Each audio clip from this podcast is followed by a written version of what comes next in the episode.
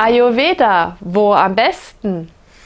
Ayurveda machst du am besten da, wo du dich wohlfühlst.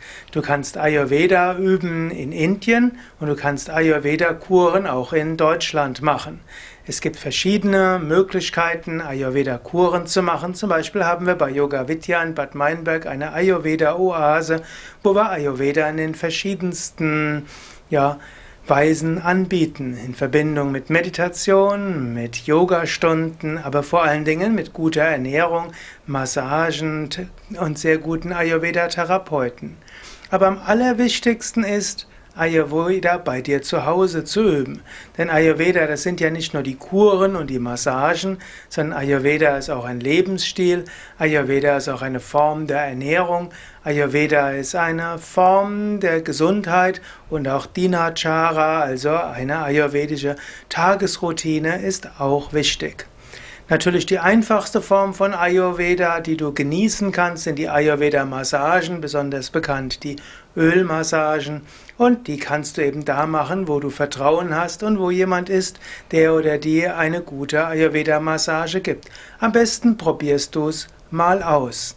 Wenn du Empfehlungen finden kannst von einer Freundin, dann ist das besonders gut. Oder in einem Yoga-Zentrum kennen die Yoga-Lehrer und Lehrerinnen meistens auch einen guten Ayurveda-Therapeuten oder Therapeutin. Ich habe gehört, im Ayurveda gibt es verschiedene Ausrichtungen, ist sehr breit gefächert. Kannst du dazu etwas sagen? Ja, in Ayurveda gibt es natürlich viele Richtungen. Indien ist ein großes Land und letztlich die indische Heilkunde, einschließlich der indischen Naturheilkunde, ist ja das Ayurveda und hat sich seit Jahrtausenden entwickelt. Und so gibt es die unterschiedlichsten Richtungen und Traditionen. Es gibt im Westen natürlich besonders die Traditionen, die viel Wert darauf legen, auf gesunde Ernährung und auf bestimmte Kräuter und Tees, wie auch auf Massagen. Das sind so das, was im Westen besonders wichtig ist beim Ayurveda.